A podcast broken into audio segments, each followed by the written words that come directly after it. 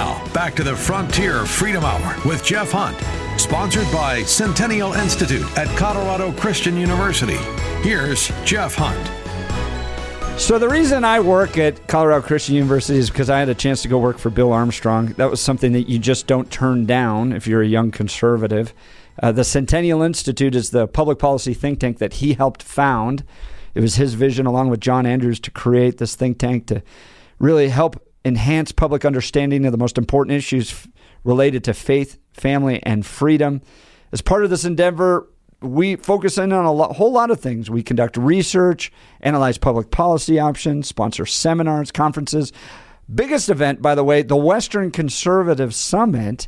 Tickets are already available. June 9th and 10th at the Colorado Convention Center. This was another project that Bill Armstrong helped create. And if you missed our last segment, go back and listen. You want to catch up on that? I'm talking with Greg Walcher, who's a fellow at the Centennial Institute, and he worked with Bill Armstrong, and we were just kind of reminiscing about Bill's great passion for conservation and states' rights when it comes to protecting us from federal government overreach. And and uh, Greg even mentioned he had a, a passion for clean air and water as well. Yeah, in fact, when the clean when the Clean Air Act was renewed in the 1980s, uh, Senator Armstrong staged a, a huge fight on the Senate floor to make the EPA change the emission, emission standards from automobiles to include uh, high altitude emissions because they had adopted a series of standards that were actually worse for Denver, hmm. uh, not better, and they they had to add high altitude emission standards at Bill Armstrong's insistence. Wow, there you go. Bill always he fighting for for a number. Go ahead.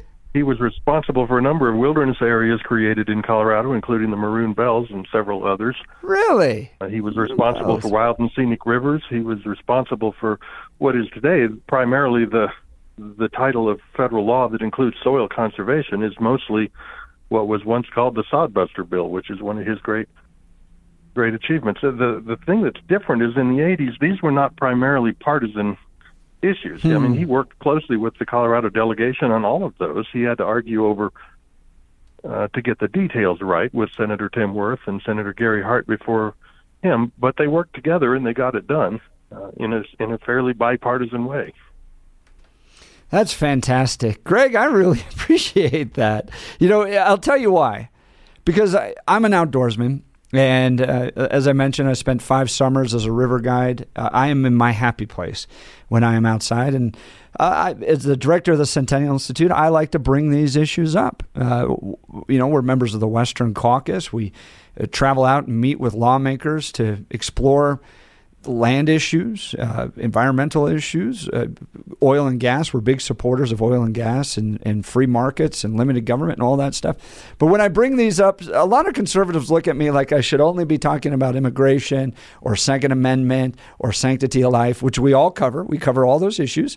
But these are also very important issues, especially for the Western United States. We did a whole documentary on this in the 2021 Western Conservative Summit on wildfires and wolves because the policies that are determined here affect every part of the country, uh, but especially where we live.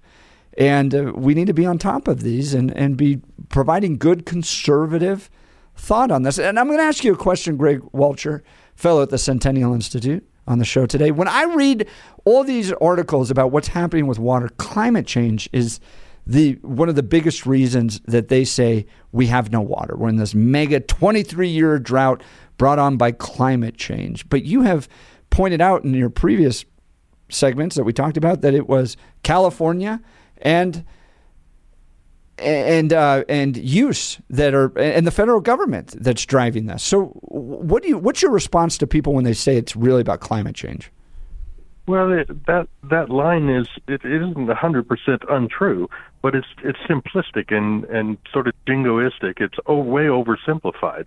Of course, the climate changes over a long period of time, and it is a reality that there's less water in the Colorado River now than there was 50 years ago. It's, you can't deny that. Um, but there's a number of reasons for it. Um, there, there is not a drastically diminished amount of snow falling in Colorado over a long period of time, but there's a lot less of that water getting to the rivers in the first place, um, and that's that is largely due to federal management when you consider that a third of Colorado, including almost all of the mountains, are owned by the federal government and managed by the U.S. Forest Service and the BLM. When they have allowed the forests to to reach this incredibly overgrown uh, state that they're in now, where there are a thousand trees per acre, where there once were more like fifty, it's a completely unnatural situation, and huge mm-hmm. amounts of the snow evaporate off of trees without ever even reaching the ground, much less the rivers. And then you add on top of that the invasion of non-native species, especially tamarisk and Russian olives along the rivers all over the West. There is a massive amount of water that's being consumed by those plants that shouldn't be there. Uh, so there are all sorts of management activities that could be taken that would tremendously increase the amount of water available, and the government refuses to do any of them. So my only point about it is not trying to say that there isn't such a thing as climate change or that it doesn't have an effect on the amount of water, but to say the federal government has no right to point the finger at Colorado and demand that we use less water without acknowledging its own role in in the in the problem. I saw articles recently that even in California, where they're having a tremendous amount of snow this year, they don't have the ability to store it. They haven't built areas to store water when they get it in in bountiful amounts like they have this year. So uh, they're in the process, in fact, of tearing down dams really? that they've had in Colorado for almost a century, especially in the Klamath River Basin. Does it have to do with uh, fish? Is that why? It's a lot yeah, of the arguments as why they exactly want to tear right. down these dams. So, Greg, we've that's only got a, right. a, few minutes left here at the end of the show. I'm an avid skier. I want to be outside. I want my kids and grandchildren to thrive in this state.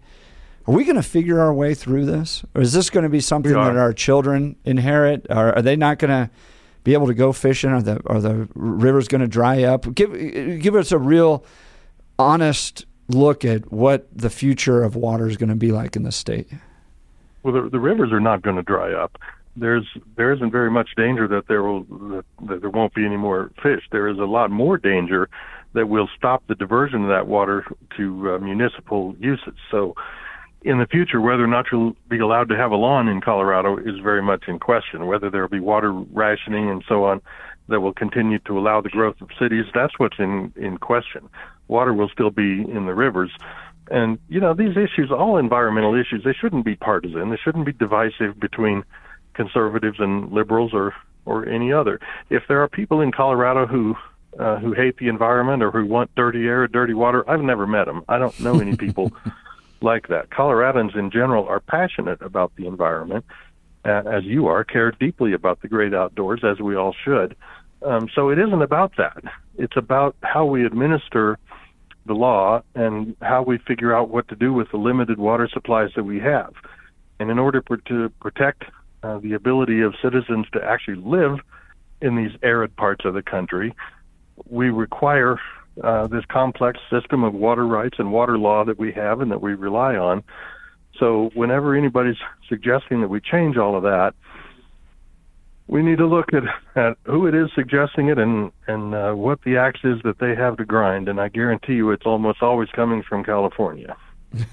it sounds it sounds like California's got a lot of challenges, and another reason why uh, Colorado shouldn't follow the pathway of being more like California. Well, Greg, you know, they brag about having the eighth largest economy in the world and yet when it comes to desalination, they tell the rest of us that they couldn't possibly afford it. I, I, you're exactly right. You're exactly right, Fred. This is why I absolutely love the Western Conservative Summit, because if you go to any other conservative conference, and these are uh, we love them, they're great conservative conferences. We go to a lot of them. You're not going to hear conversations about policies that particularly affect the Western United States. That what's in reality what makes the summit almost entirely unique. Not only are we faith based, not only are we attached to a university, so you're going to get high quality speakers and workshops and get to think through stuff like this, but we're going to cover Western issues. American Land Council will be back this year at the Western Conservative Summit, looking at federal land management and the problems that that has brought to our communities. Uh, water issues are going to come up. How about wolves? We now have wolves in Colorado. We didn't even need to introduce them. They just came here, but now we're going to introduce them, and we're going to have more problems there. Uh, so if you are a Westerner, you love the culture, the rural values of the Western United States, but you recognize that we have totally different policy issues than New York, Detroit, Calif- or Los Angeles in particular, uh, San Francisco, Portland, all those. We have different policy challenges. And you need a place to be able to come together to talk about these in a Christian conservative perspective that's not going to be running out there saying, oh, because of climate change, the sky is falling and we're not going to have any water and all that stuff. You need rational thought. People like Greg Walcher.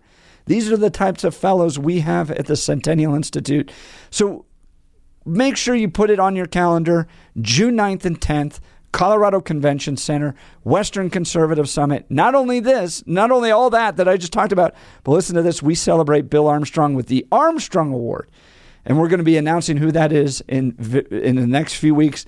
This is very exciting.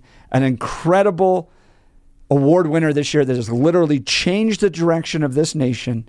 It's going to be an absolutely wonderful time. Come celebrate faith family, and freedom at the Western Conservative Summit this year. You can get tickets at westernconservativesummit.com westernconservativesummit.com. And uh, of course, KNUS, always a sponsor of the summit. Greg, real quick, how can people connect with you and follow you and learn more about the work you're doing? Uh, they can find my website is gregwalcher.com, so I'm not hard to find, and they'll they'll have access there to my weekly columns and to the book if they want to get that and upcoming events and the ability to to uh, let me know how wrong I am if they, if they feel so inclined. Also, well, thank you, Greg. Thank you to Michael Arpaio, Jamie Erker, and the whole KNUS team for hosting us. We'll see you next week. God bless you and yeehaw.